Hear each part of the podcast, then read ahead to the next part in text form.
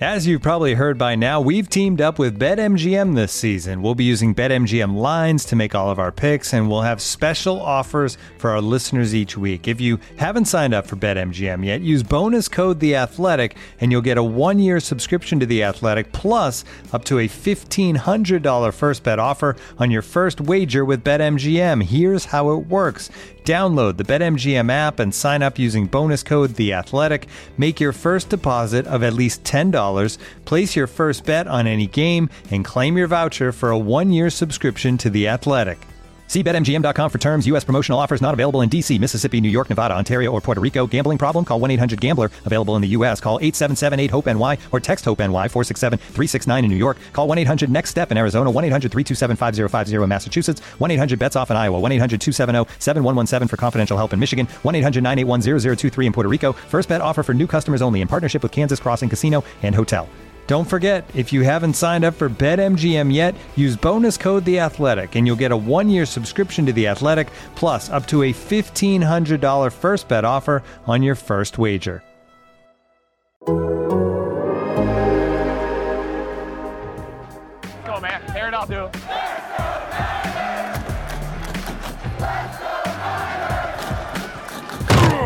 You're listening to Here's the Catch with David Lombardi, Matt Barrows, and Dennis Brown on the Athletic Podcast Network. It's Seahawks week for the 49ers, and this Seahawks week is a little different than Seahawks weeks that we're accustomed to. 49ers have a winning record. They're surging right now. They've won several straight games. They're trying to get right back in the thick of the division race. That might not be likely, but at least they're in that playoff picture, not on the outside looking in while Seattle is 3 and 8 in the NFC West cellar and Russell Wilson is back and playing right now. I can't say with certainty that he's healthy. He probably is not 100%, but the Seahawks are still losing. That's the main thing. They're they're not playing well at all, guys. Three straight losses for Seattle. So, as the 49ers head up to the Pacific Northwest on Sunday, we're going to see an unusual dynamic. It's going to be the Seahawks trying to play spoiler against the 49ers. And ever since we've been doing this podcast, we've only seen the 49ers try to play spoiler against the Seahawks. They've either both been in contention like they were in 2019, or it's been the 49ers as the bad team trying to, you know, ruin the hopes and dreams of the better team, the Seahawks. But this time it's going to be the other way around. And because of that, Matt, you know it's not going to be an easy game. You know that Russell Wilson, if he's not 100% healthy right now, you know he's going to miraculously heal by Sunday. You know that the Seahawks are going to give it their all because right now, three and eight, uh, I'll say right now, they're not making the playoffs. But these guys are going to do everything they can to ruin the 49ers day on Sunday. And I think that's going to make this a dogfight. Yeah, rough scenario for the Seahawks for sure. I mean, we all watched them on Monday night in Washington um, lose, and uh, we watched Washington, what was it, uh, 43 carries, uh, which, uh, as we know from our, our 49ers esque. Yeah, very 49ers esque uh, from our recent 49ers games. Uh, we, we know that that takes a lot out of the defense. So the, the Seahawks had to deal with all that and then fly back early Tuesday morning. And now they've got a short week for a team that you know is going to want to, to run the ball 40 uh, times against them as well. Uh, but you also know that at some point, Dennis, Russell Wilson is going to wake up. He's going to kind of snap out of the funk that – he and the and that offense have been in. And you know, he's got DK Metcalf, he's got Tyler Lockett, uh, he is Russell Wilson. And uh, I think a lot of 49ers fans are dreading that this is the the wake up week. That uh, all of a sudden uh, this team, which looks so bad, is going to look like its uh, its former selves against the 49ers, which would be just so on script for this uh, this 49ers Seahawks rivalry. We always say rivalry, but it's not really a rivalry because the Seahawks have pretty much owned the 49ers.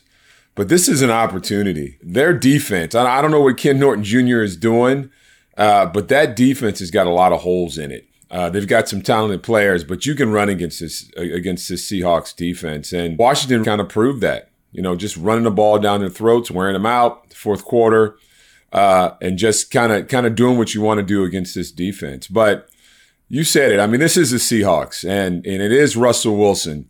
And I was so surprised that uh, you know DK Metcalf was not used as as much as usually or as much as he is usually used within this offense.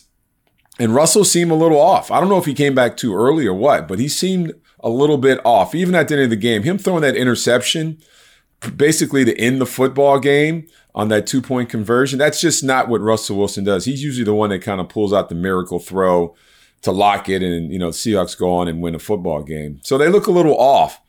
But you can guarantee you got to go up to Seattle and, and, and they've got some loyal fans, just like the 49er fans. And that stadium's still going to be loud. They still hate the 49ers. Uh, and they always want to beat the 49ers. So no matter what the record is, this is going to be a pretty important game. If the 49ers can kind of keep up their consistency and play the way they've played the last three weeks, I think you go in and you take care of business. But if you go in there thinking Russell Wilson's going to lay down, you're going to be mistaken and he's going to show you up. So another challenge for this team. This is why teams, you know, you play every week. This is why, this is how you figure out the character of your team. And you know, if if if you're a good football team, you go out and do what you have to do on the road against a team that you really should you really should win. You should should beat up on this team for sure. Well, the 49ers are 6 and 5 now following the sh- three straight wins. If the playoffs started today, the 49ers would be the 6th seed and they'd be headed to Tampa Bay for Garoppolo against Brady the Buccaneers would be the number three seed. So that just gives you an idea of the lay of the land. Obviously, with six games left to play, it's too early to take something like that seriously, but it's not too early to start to get excited about what these last six games could mean and the playoff positioning within that. For the 49ers to potentially get a home playoff game, they would actually have to win the NFC West. And uh, that's going to be tough to do with the Arizona Cardinals leading the way right now at nine and two. So the 49ers are three games back in the loss column with six to play. Crazier stuff has happened, but the 49ers don't have a game anymore against the Arizona Cardinals, so they can't take a bite out of them themselves. Uh, it, it, would take uh, just a, a, big losing streak from Arizona for, for that to be possible. So, in a weird season, we can't rule anything out. But I think the underlying point is that there's been so much craziness that the best you can do in the NFL these days is focus on yourself, focus on one week at a time. And when we look at this matchup between the 49ers and the Seahawks, you see a Seattle defense that's really interesting to me. They rank last or close to last in every single defensive statistic. I'm talking about yards, yards per drive, yards per play. I mean, all this stuff. They're bad up until points.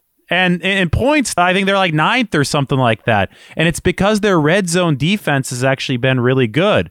You look at the other side of that equation, the 49ers red zone offense has been historically good. They have the highest red zone touchdown percentage on record, and we're already 11 games in, 77.4%. Most of it's happening under Jimmy Garoppolo, which is another great irony of this season. But it's going to be a great 49ers red zone offense against a Seahawks defense that only plays well in the red zone. So I think that's the matchup of this game. 49ers have to turn scoring opportunities into touchdowns like they've been doing, and they have to derail Seattle's script because Seattle's been bending a lot, but they haven't been quite breaking on the defensive end. This is the 49ers' chance to walk in there and break the Seahawks. And to do that, you have to punch it in in the red zone. Yeah, and uh, the 49ers have been excellent at that. And in red zone in Seattle, boy, what a place that's uh, sort of rife with recent history with the famous throw to Michael Crabtree. I don't know if that was technically in the red zone. It might have been just on the edge there. But then Dre Greenlaw's big red zone tackle back in, in the 2019 season. Now, I think one of the nice things about the 49ers is that Garoppolo has so many options. Kyle Shanahan Shanahan has so many options in the red zone. Early in the season, one of the kind of cool stats was how many different 49ers have scored touchdowns uh, th- this year. Um, you know, there's a lot of names that uh, you, that aren't exactly familiar. Um, you know, Trent Sherfield early on, Dre Greenlaw had that pick six in, in Detroit, et cetera, et cetera. Um, and, you know, that, that still holds true. I mean, uh, it, it, can be Juszczyk, it can be uh, George Kittle, it can be um, Charlie Woerner is, is probably due for one. And then Dennis, we saw Jauan Jennings sort of taking that role that your guy uh, Kendrick Bourne has had in, in recent seasons, sort of the uh, the, the go to guy on third downs uh, in the red zone. Uh, he's got that big body and some really nice uh, kind of uh, movement skills.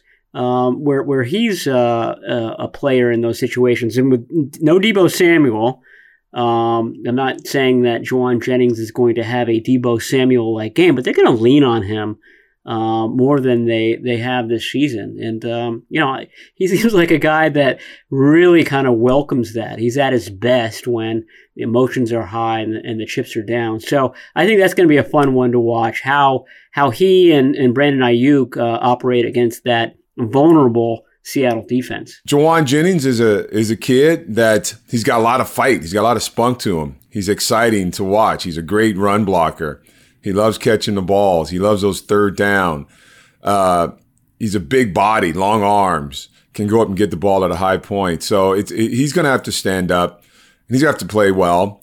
Brandon Aiyuk, I think he he just continues and he he continues to to be more and more part of this offense and and it, it almost feels like he's he's kind of finding his groove now. Uh, the last three weeks, he's been that guy down the field. I mean, he's he's been that long that that big splash play guy. So I think this whole receiving crew, and there's a lot of great, there's a lot of really good athletes, a lot of good talent in that receiver room. Now Kyle Shanahan gets an opportunity to kind of feature someone other than Deebo, even though Deebo's been a running back, but still his presence on the field is going to be missed. Now you have to figure out, you know, within the offense, kind of how you want to feature these guys, how you want to get the ball out to these guys, and that's going to be on Kyle Shanahan. And uh, and Jimmy Garoppolo. So yeah, that's going to be an interest, interesting matchup because the because the uh, Seattle Seahawks don't have much of a pass rush. They have a little bit, but if Jimmy Garoppolo can get a nice clean pocket, I think he can throw the ball. Can kind of eat up this defense a little bit. Looking for an assist with your credit card, but can't get a hold of anyone? Luckily, with 24 7 US based live customer service from Discover, everyone has the option to talk to a real person anytime, day or night. Yep, you heard that right. You can talk to a real human in customer service at any time. Sounds like a real game changer if you ask us. Make the right call and get the service you deserve with Discover. Limitations apply. See terms at discover.com/slash credit card. And now, two pigeons bemoaning the fact you can stream DirecTV satellite free. You see this? A family watching baseball on DirecTV with no satellite dish in sight. Let's heckle them. You call that changing the channel? Choke up on the remote, buddy. I hope getting all these games on DirecTV makes up for your mother not pre-chewing your sunflower seeds. DirecTV has the most MLB games. Visit DirecTV.com. Claim based on total games offered on national and regional sports networks with choice package or higher. Availability of RSNs varies by zip code and package. High-speed internet service required. Terms and restrictions apply. Well, I'll tell you what, I saw Jamal Adams take a lot of plays off on Monday night. Uh, he made a few plays. Um, I'm not going to completely discredit him, but I don't know if it was because Washington was just pounding it down their throats and Seattle was tired or or if this is just who Jamal Adams is and I've heard a lot of complaints from Seahawks people verifying that this is indeed who he is, but he was loafing out on that field, and and th- that's that's the star player, right? Around whom this defense is supposed to be built. They traded so much draft capital for him. By the way, Seattle is in trouble right now. If the season ended today, 49ers would be playing the Buccaneers in the playoffs. The Seahawks would be slated to pick fourth if they actually had their first round draft pick, but they don't because they traded it away for Jamal Adams, who, if you go and put on the tape, is is standing around on key plays in the red zone. I mean, it, Seattle's been good in the red zone in general, but they weren't good on one of the Washington touchdowns on Monday night. It was a running touchdown, and Jamal Adams just watched the guy, uh, you know, run across the goal line right in front of him. Didn't even put his body in there. So. Uh, I think the 49ers can expose this Seattle team if they get out to a lead. I think Seattle's going to be really fired up. They're going to circle the wagons, try to you know, try to play hard uh, at the start. And if stuff starts breaking for them, they'll continue playing hard. But if the 49ers can come out there with one of their signature 15 to 20 play drives to open the game and, and they can actually punch it in, I think you'll start to see some of that loafing. I, I the tape on Seattle is ugly, guys. There's a reason they're three and eight and yeah. uh, it's not just Russell Wilson being hurt. It, it's because their big money players aren't playing hard uh, at key junctures of the game. And I think that there's not a lot of will on this team, and I think the 49ers can break them if they come out and execute early. Yeah, one of those uh, 15 plus play drives on the opening position would be just what the doctor ordered for for the 49ers. Um, you know, we talk about this every week. Every week is a challenge. And, uh, you know, I, I, think the 49ers challenge this week is that they weren't great against the Vikings. There was some some wobble there, which I, I think is attributable to you know, uh, th- them coming back from an East Coast game, them playing really well the the previous two weeks, and you know, to their credit, it's sort of like uh, when you're riding a bike and the, and the front wheel starts to wobble. They got it back together before they they spilled over. Um, but you know, the tackling was bad. The special teams were awful. Um, you know, worst special teams game of the year for them, obviously, when you have a, a 99 yard kick return. But Robbie Gould wasn't that good either. Um, it's it's those types of things. I mean, that's that's how the Seahawks, um, when they were you know up and coming back in 2011 and 2012, that's how they won games. Uh, really good special teams, and um, you know their their defense obviously was was terrific. But um, that's that. I think the 49ers have some challenges this week. That's to make sure that they don't have that same wobble uh, that they began the, the Vikings game, and then you know they're they're dealing with some some missing pieces here. Um, we we talked about Deebo Samuel, no uh, Fred Warner for this game, which means that it's looking like a pair of undrafted guys, Aziz Al-Shaair and Demetrius Flannigan-Fowles, will be the the every down linebackers. And Flanagan Fowles is uh, a converted safety. He's been a good special teams player, but this would be by far his uh, his most prolific outing, and and he's um you know he's somewhere between safety size Dennis and linebacker size, which means he's probably in the the high two two teens, uh, low two twenties.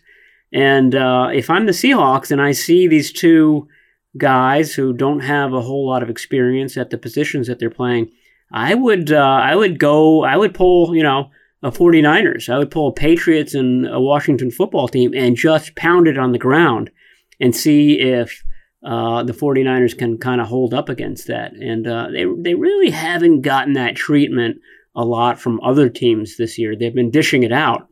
Uh, but uh, that would be that would be the strategy I would use, and um, you know, just wondering what you uh, what you think the Seahawks might try to do to uh, take advantage of a, a, a Fred Warner-less 49ers defense. They know Fred Warner's not going to play in this football game, so they're going to try to expose that young linebacking crew. But it gives you an opportunity. Like I said, it's an opportunity. I mean, you have to. You're going to be on the football field. You are now a starter in the National Football League, and you have to play at a very high level. The one thing the 49ers have going for themselves is they got a pretty strong uh, front four. Uh, and you watch the way these guys have been playing, DJ Jones, Kevin Givens, and Kentavius Street, they've been doing doing really well, especially in the middle. We know what Nick Bosa brings.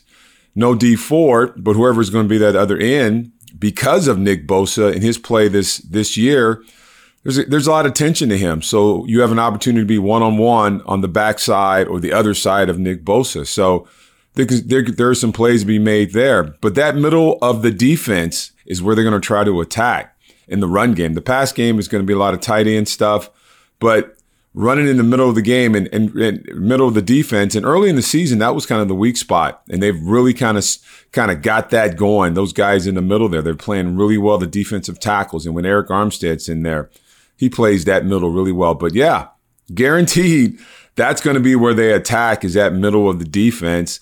And they're going to see, they're going to test these guys early in the football game. So again, you get an opportunity. You're in the NFL. You make a whole lot of money. If you're on the field, you got to earn it. And this week is going to be a uh, a challenge for that middle of the defense and that linebacker crew.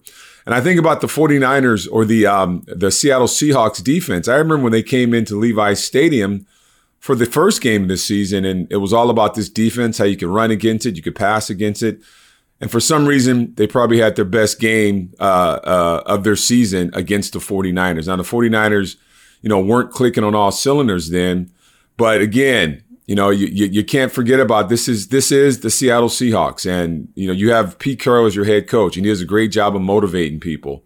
And the, and the Seahawks always seem to be fired up for the 49ers. Well, the 49ers' old friend, Kerry Hyder Jr., nine sacks for the 49ers last season, had a great season for them left in free agency to Seattle. He's not having a great season for the Seahawks, only one sack so far. Uh, he, he injured Jimmy Garoppolo, not intentionally, but he hurt Jimmy Garoppolo in the first possession of uh, that game back in, what was it, late September. Yeah, that was in late September. It's amazing how time flies. We're recording this right now in December. So that was a while ago. Jimmy Garoppolo hurt his calf thanks to some contact with Kerry Hyder on drive one that progressively hurt his ability to drive the ball downfield and throw over the course of the first half to the point where the 49ers had to remove Garoppolo at halftime and Trey Lance just wasn't ready to throw in, in, in, that game. Kyle Shanahan was reluctant to call pass plays, and when he did, Trey threw a couple into the ground. Uh, I mean, it was just a disjointed 49ers offensive effort. And I think, you know, Dennis mentioned the 49ers weren't in sync. I think that's the main reason.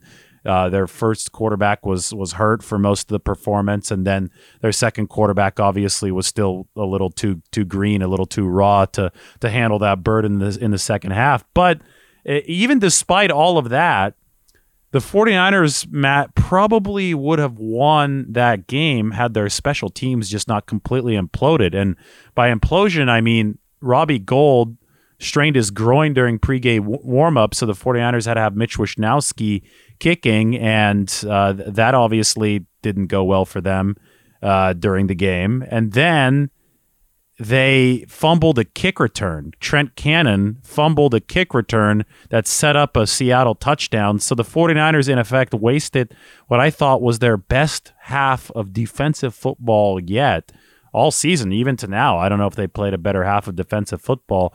They wasted that because they gave up like two touchdowns worth of points on special teams and they also couldn't figure out the quarterback situation and you know that that's it's hard to blame them for that because of the injury, but the main point is that a lot went against the 49ers that should be correctable entering this Sunday at Seattle. Yeah, and especially coming off a, another bad special teams game against the Vikings. That unit will make sure that it's uh, up to snuff in Seattle. Uh, but it, it, it's a good point. I mean, um, we saw Robbie Gould, for example, taking a couple of kickoffs. He doesn't usually do kickoffs. He turns 39 years old uh, uh next week. So uh, you don't want your almost 40 uh, kicker doing the, the kickoffs, but he still did a few, which tells me that there's something going on with Mitch Wishnowsky. Either he's he's dealing with a minor injury or um, he's just in a rut as far as his kickoffs, and and we saw that. I mean, I, I think it was clear on Wednesday when uh,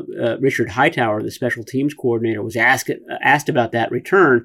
He he certainly implied that the uh, the intention was to kind of kick it out of the end zone for a touchback.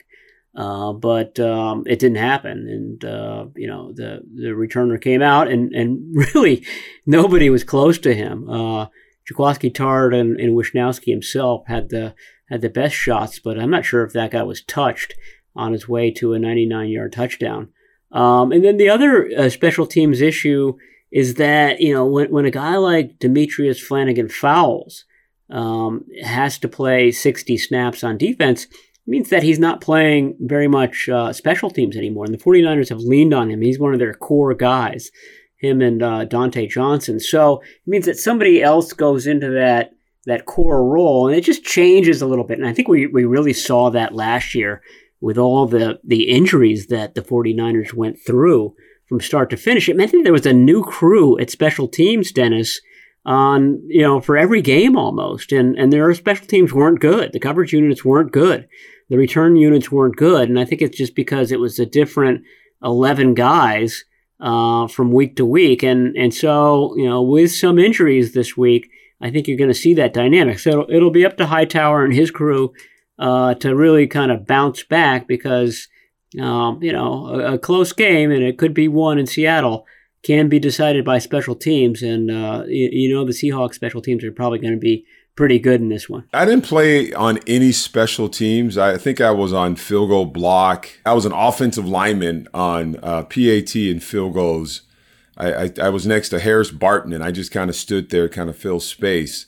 But special teams are, are are so important. I mean, it's you know we saw last week how it can kind of change a football game, and you know it, it, it, that that that 99 yard touchdown run kind of kind of took took took a lot of energy out. I, I was hoping it was going to be the mo- it was not going to be the momentum changer of the football game, and it, it ended up changing it a little bit. But the 49ers came right back. But it's still special teams is something that you know you spend a lot of time in practice on. I mean, there's a whole half an hour during practice kind of for special teams, and I used to sit and watch special teams. I used to think, you know, you know what these guys you know they, they're just the guys who are maybe the guys who are backups running down the field you just got to make a tackle you got to you know, do some blocking. But it's it's important. It's important to a football team that you're efficient on special teams, and you have to have those same guys in there. Once one of those guys kind of falls off, you know, it changes the whole dynamic of the that's that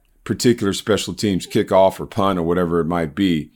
You know, your rush lanes, you know, if you got someone in there. And the special teams, I was talking to John Taylor, and he said he used to love to return punts because he knew if he could beat the gunner, if he can get past the first gunner, then it was, you know, he just had to beat 10 other guys on the football field. And if they're, if, if people were holding their blocks, he could get a good return. So his goal was just to beat one man and he knew it would open up for him. So, you know, I think it's a it's a mindset. And it seems like the 49ers special teams, some weeks they're on, some weeks they're off. Some weeks Robbie Gould's on and some weeks he's off. Last week he misses that that field goal and everybody's going, you know, what happened there? So special teams are definitely special and it's important, you know, talk about the details. The special teams pays attention to details because, you know, in in the bigger picture, those three points or or stopping that touchdown or flipping flipping the field that's important in a football game. Absolutely. And it has been very consistent, Dennis. I think that uh, I mentioned I thought it lost the 49ers the first matchup against Seattle. And if they hadn't been as on point offensively and as opportunistic as they were defensively against Minnesota, special teams would have cost that game too. So you just can't have disasters on special teams. You know, I think I said during the Vikings game, special teams won't win you many games, but they can certainly lose you games. And and they've already lost the 49ers at least one game this year. And Seattle, they, I mean, they returned that extra point back for for two points the other way against Washington. Great example of a play that, especially if it happens at whatever they call it now, Lumen Field, I think is the name of the stadium up there now. That happens there with the fans back at an inopportune time that that's the kind of stuff that could start to snowball against you on the road. And so far this season, I think the 49ers have handled themselves well on the road, but uh, you know, the margin for error is smaller when that crowd's going nuts, and you have to make sure that you're on your P's and Q's. And there's a lot of P's and Q's on special teams. So that's going to be a key in this game. Uh, 49ers have a you know top five offense right now. The DVOA has them at number three. Uh, they're good both running and passing the ball. I think th- those two phases of the, of the game really feed off of each other. So obviously they have to keep that up. They have to ke- continue blocking well up front. You know who I want to give a shout out to because I, I, have spent, admittedly, a lot of time talking about how poor he's been at other times and earlier in his career. But Tom Compton played a good game for the 49ers against the Vikings. Eh, just excellent in run blocking. Uh, the 49ers are obviously trying to shield all of their offensive linemen from pass protection. I mean, that's just good football to to do that, but I think the 49ers especially have to do that because they have a lot of guys who are better run blockers than pass blockers. But uh, you know, one of our biggest worries about this team was that oh boy, Mike McGlinchey is out for the season. Do they have enough quality linemen to absorb this? Uh, and I, I don't know if we have a definitive answer on that yet, Matt, in the yes, but at least for that game against Minnesota, Tom Compton uh, delivered his best effort yet. And if the 49ers can continue getting that kind of run blocking effort from their big boys up front, combine that with Garoppolo being efficient on third down, which he has been, you kind of shield the weaknesses of that front and you could continue humming at that top five level offensively. And if that happens, the 49ers don't have to be intimidated of going anywhere, including Seattle. Yeah, I mean, um, uh, give it up for, for Tom Compton. Uh, th- this is a, a, phrase that we hear Shanahan say all the times. By by no means was it perfect, and he did let, no let up a couple of uh, of quarterback pressures. But you're right, the run blocking was was really good, very strong, um, to the point where all those those pitch plays. Remember, that was sort of the the the play du jour for Mike McDaniel and uh, the 49ers offense against the Vikings. It was uh, Jimmy Garoppolo under center and then pitching it out to uh, Elijah Mitchell. And, and most of those, or maybe even all of them, I can't think of a pitch that went to the left, uh, were to the right. And, uh, you know, that's obviously Tom Compton's side. So he got uh, a really nice grade for his run blocking. basically, all the 49ers did. Could even throw Daniel Brunskill into that mix. I mean, it, it was Brunskill who was David, how many yards downfield was he on that Deebo Samuel? 40 run? to 50. 40, Yes, I mean, he was you- way you out there. You don't see that every day. I I actually think that Deebo could have cut that in and gone the distance um, if he had done it uh, at the right moment. But um, yeah, I mean uh, that that's got to happen, and, and that's going to be the game plan. And, and you're right, and it's going to happen right away. Um, you know, P- Poona Ford is, really good. He's given the 49ers fits in the past, but uh, just kind of working on that. It'll be interesting to see what um, McDaniel and that group. It's always a, a new and creative game plan working within the, the structure of that zone rushing attack. What they have in store for Seattle, but um, yeah, this uh, a, a nice punch to the to the jaw early on, Dennis. Uh, would would be the, the right tone and, and could kind of I don't want to say end it early, but uh, would, would certainly go a long way towards a, a win on Sunday. You know, I, I got to give the offensive line a little bit of credit, which I Dennis hate hates offensive linemen. but, but you know, when when you have comments after the football game like they held every single play. Now they do hold offensive linemen hold quite a bit, and they're not called. But when a coach, a head coach, says that, he's basically saying his defensive line was getting mauled, and that means that they were running the ball against his defense, and he couldn't do anything about it. That's what that means, and and that was true. You know, Elijah Mitchell, 133 yards. I think it was whatever. What was it? Six yards a pop or whatever it was. That offensive line got after it, and and I think that's what Kyle Shanahan is kind of leaning towards. He wants to get his offensive line bigger, stronger, faster, so they can maul people, and that's what they did against Minnesota. They just really, and they did the same thing against Jacksonville Jaguars. They just lock onto their blocks and they just drive. And for a defensive line, defensive lineman, you know, we're always trying to play an edge. So we're always trying to get an offensive lineman off of us, bench press and disengage. That's what we're taught to do. If you can't do that and you're standing up most of the time, especially if you're running sideways, sideline to sidelines, and you're getting pushed five yards off the ball, your linebackers can't flow. That's when coaches say you're being held if you can't get off of blocks. But that's just his offensive line, I think, with really good technique and just running guys down the field, making it an easy read for running backs to find those rush lanes and just washing people down. And then you get comments, and it's a loser comment that they hold every, even though they do hold every time. They're awful. But that just means your offensive line is winning the line of scrimmage. And and that's what I've seen with this offensive line. They are they're starting to maybe get into their groove now because there's been so much talk about them and that unit. Uh, but they are really getting after people, and, and it shows. That that is what you need in your offensive line. And if you can keep doing that, and this this Seahawks defensive line, you can do it against them because they give they give it up. They give up some yardage, and this is an opportunity again to to just run the ball and just pound it, pound it, pound it, and then take advantage of them in the fourth quarter when that defensive front is worn down. And Bobby Wagner's not playing as a Bobby Wagner anymore. He's not the same uh, middle linebacker as he used to be. So No. there's there's more you can expose there. That play that I was talking about earlier, where Jamal Adams was loafing and the, Washington just pounded it in from like 10 yards out. Wagner wasn't loafing. He, he was trying to make a stop. He threw a, his body in there, but he just got pancaked. He just got destroyed. And I was shocked. I'd never seen that happen to Bobby Wagner.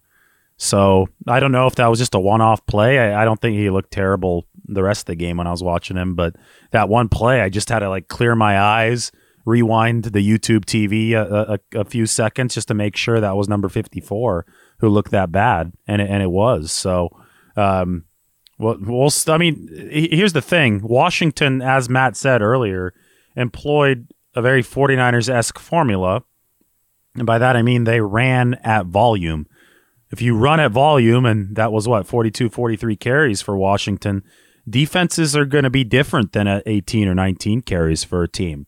That's why you run at volume. You don't run at volume because every specific run is more efficient than passing 20 yards downfield. You run at volume because the the toll of that on the defense, the bruises by the end of the game, the soul gets sucked out of them theoretically. The 49ers have done that and the Seahawks team I watched against Washington had the soul sucked out of them as well. So um, that, that that's the formula. You know, back to Mike, uh, back to back to Zimmer talking about uh, the 49ers supposedly holding on every play. I just think that's the height of all irony because if there's a team that actually can legitimately go out there and complain that their defensive linemen are getting held, it's the one that sees Nick Bosa getting choked on almost every single pass rush, right?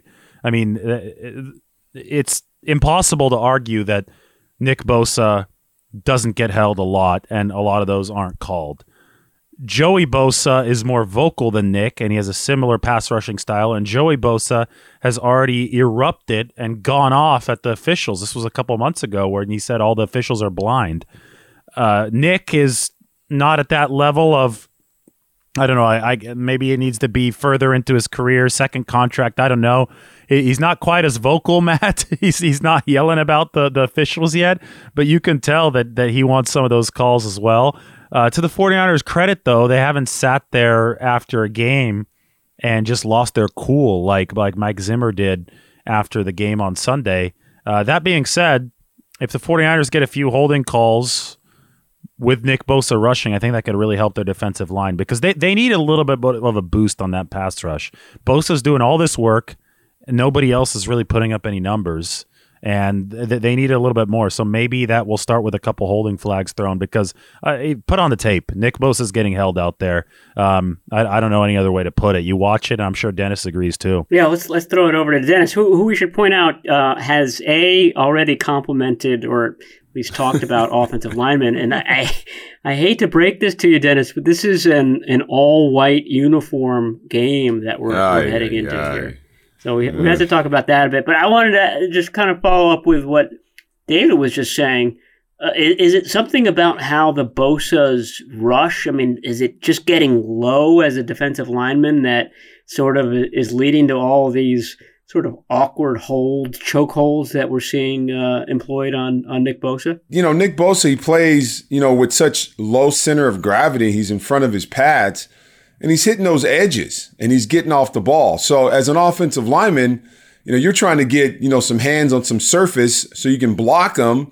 And then all you're really getting is maybe, maybe the side of his shoulder pad.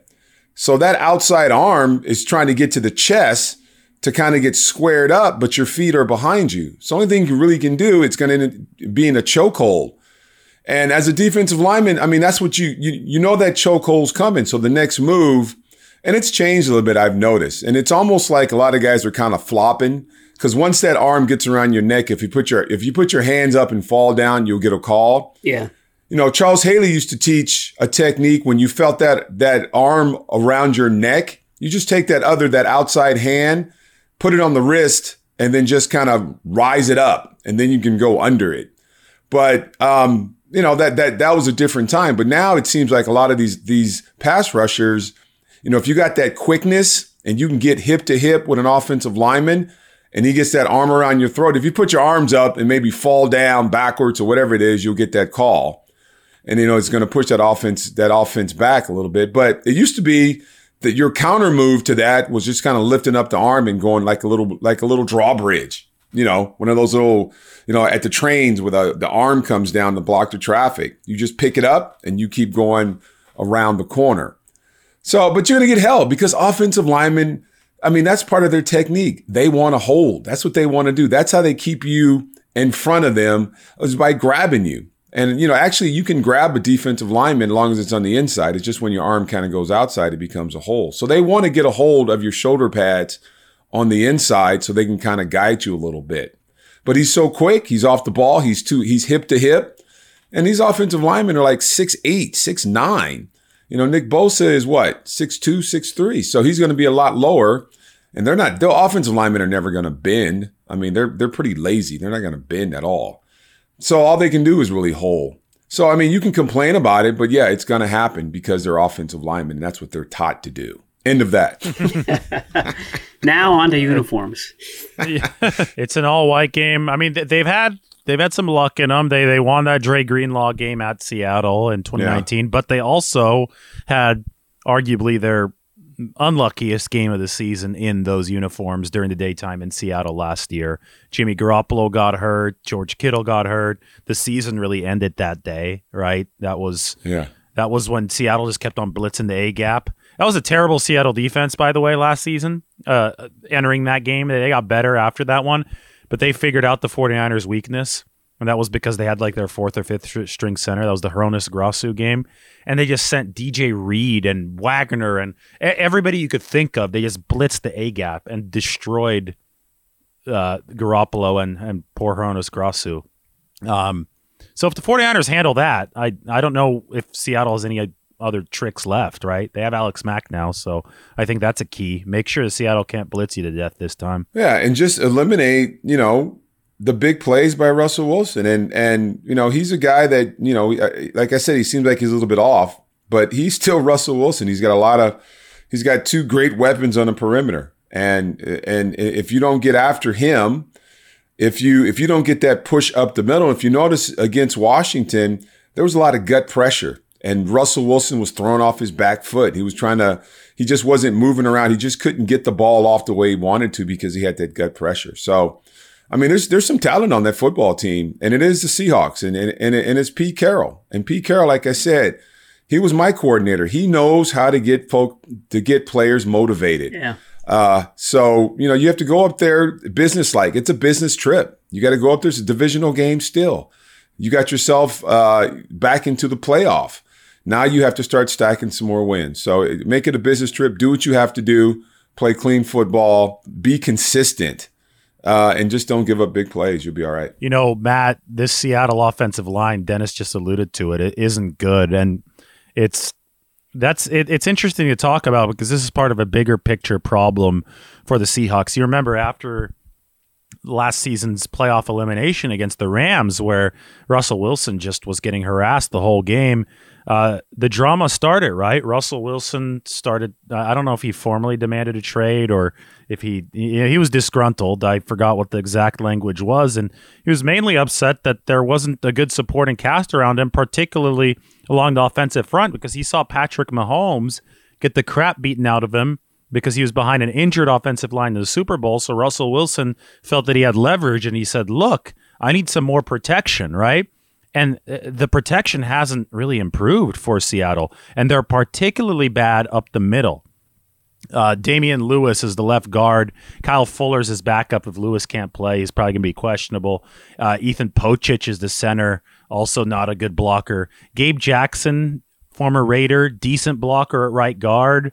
But center and left guard for the Seahawks have been bad, and the tackles haven't been playing well. As Duane Brown on the left side, Brandon Shell on the right side. Uh, it's now no coincidence to me. We look back at week four. Remember how overpowering the 49ers pass rush looked for the first quarter plus of that game? And we're like, oh boy, here comes the 49ers pass rush. They're finally back.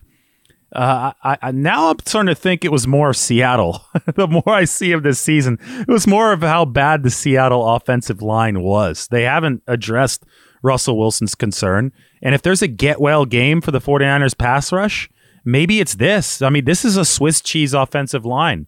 Uh, it has been for everybody else the Seahawks have played. So why can't the 49ers overwhelm them again? Uh, that, that's what I'm looking for on Sunday. Yeah, and we, we just saw DJ Jones have a really nice game, I thought, against the Vikings. I mean, no no sacks or, or anything flashy like that, but it, he was constantly kind of pushing that that pocket back and you know uh, against a Kirk Cousins that's that's a big deal. I think he was doing exactly that on the uh, Azeez Al-Shaair uh, interception. But but you're right. I mean, he could take advantage. Arik Armstead certainly could.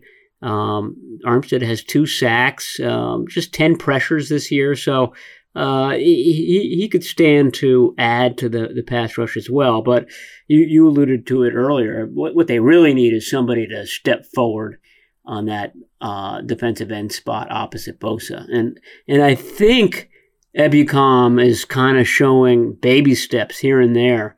Uh, he's certainly getting a lot of snaps, so the, the 49ers at least think that he's the best bet out there. It hasn't really come uh, borne fruit as far as pressures and sacks yet, but uh, there's a sense like that it's it's it's imminent that it's going to happen soon. Um, of course, we only have six games left, so it's going to happen quick. But you know, he's returning to you know the state where he played college football. This this would be a nice sort of coming out party for Samson Ebukam. You mentioned Arik Armstead. We we haven't talked much about him, um, and I think this is a game, especially in the middle there, where he can use his quickness uh, and his speed off the ball to get some pressure on. A, I mean, he's he's that athletic defensive lineman that can that can corral a Russell Wilson. So I'm looking for a big game from him in the middle. DJ Jones in the middle, Kevin Givens in the middle, because like I just said, that that that uh, interior push is what Russell Wilson does not want. Uh, he likes to climb the pocket because he's a little small guy and he likes to kind of climb the pocket and find players down the field. But uh, on the inside, so I, mean, I, am gonna make a bold pred- prediction. I'm gonna think. I'm gonna say Arik Armstead gets three sacks this Ooh. week against the Seahawks, and just because we haven't talked about him much, he's got two sacks right now. You know, he he he's had some good pressures. I think this is a game where he put really puts it together. He comes up with three sacks. And Russell Wilson's not moving as well as he used to right. either. That might be the age. I mean, the he, the finger obviously is the big injury right now. He missed I think he was he throwing the Metcalf early in the game. It was just a quick pass, a, a out pattern that he just sailed. You never see Russell Mil- Wilson miss that throw. So I think the fingers still he just doesn't have that perfect control over the ball. But when I see that line just cave in on him earlier in his career, he'd you know perform these Houdini acts and get out of anything. But as time has gone along, guys are starting to catch Russell Wilson. So you can't run from forever and Arik Armstead's got the huge wingspan. I, I I could see him corralling Russell Wilson a couple times. So think that's an interesting prediction. I think we should circle back on that one next week. And any sack that Nick Bosa gets is a new career high.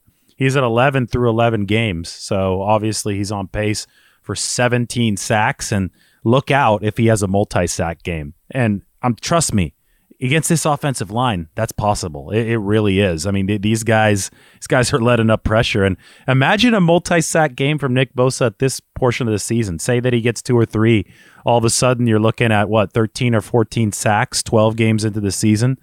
Um, you're talking about a 20 sack season potentially. So, I mean, we don't talk about Nick Bosa enough. So why don't we just kind of wrap this up by talking a little bit more about Nick Bosa. He's just such a good football player, Matt. I mean, it, not just the fact that he's rushing the passer so well a year after an ACL, but anytime the opposing team tries to run at Nick Bosa, he beats his block and he has like 15 tackles tackles for loss. He's a complete player. And I still remember my favorite Nick Bosa play was neither a sack nor a run defense play it was a pass defense play. You guys remember the playoffs against the Vikings a couple years ago when they tried to throw a screen pass to Dalvin Cook and Nick Bosa dove and just cleanly batted it out of the air? I mean, he th- that was better than any play a 49ers cornerback has made this season. And Nick Bosa made that on a pass in the playoffs a couple years ago. Anyway, that that's my praise of Nick Bosa. I think he deserves it because I watch some of these national shows. They're not talking about him. And and I think you need to be talking about Nick Bosa right now because he is a complete player. He's an all pro. If this continues, he's going to break records because this is pretty awesome the year after an ACL. Yeah, I think something that goes underreported is how smart he is. But both he and Armstead are really good at figuring out what the what the defense is doing and and diagnosing those types of things like the the screen or the one where they they, they bait the defensive lineman to come into the pocket and then they uh, take advantage with a, a, short pass to the running back. I mean, right now it, it seems like Dak Prescott because um, you know we, we heard Dennis's rant on offensive linemen. My rant is that quarterbacks just get all of these awards no matter what. I mean, in the Super Bowl, you, all you have to be is the winning quarterback and complete 35% of your throws, and you're going to be the MVP of that game. Um, and, and, right now, Dak Prescott, coming back from a, a, serious injury, is the front runner for comeback player of the year. Nick Bosa is having a better season, a much better season at defensive end than Dak, Dak Prescott is at, at quarterback. But nobody's talking about him for for comeback player. And uh, I think you're right. I mean, a big game in December. Um, you know, the 49ers kind of raising their profile as a playoff team will help. But I think that um, of all of the candidates uh, for that award, Bosa should be out out in front. It's amazing to watch him run around. It, it really feels like, and he said it himself. He feels like he's a better player, and uh, you know, come off that that that uh, knee injury and and and play at the level he's playing. I mean, this is a guy that gets chipped every play. He's on the most of the time he's double teamed.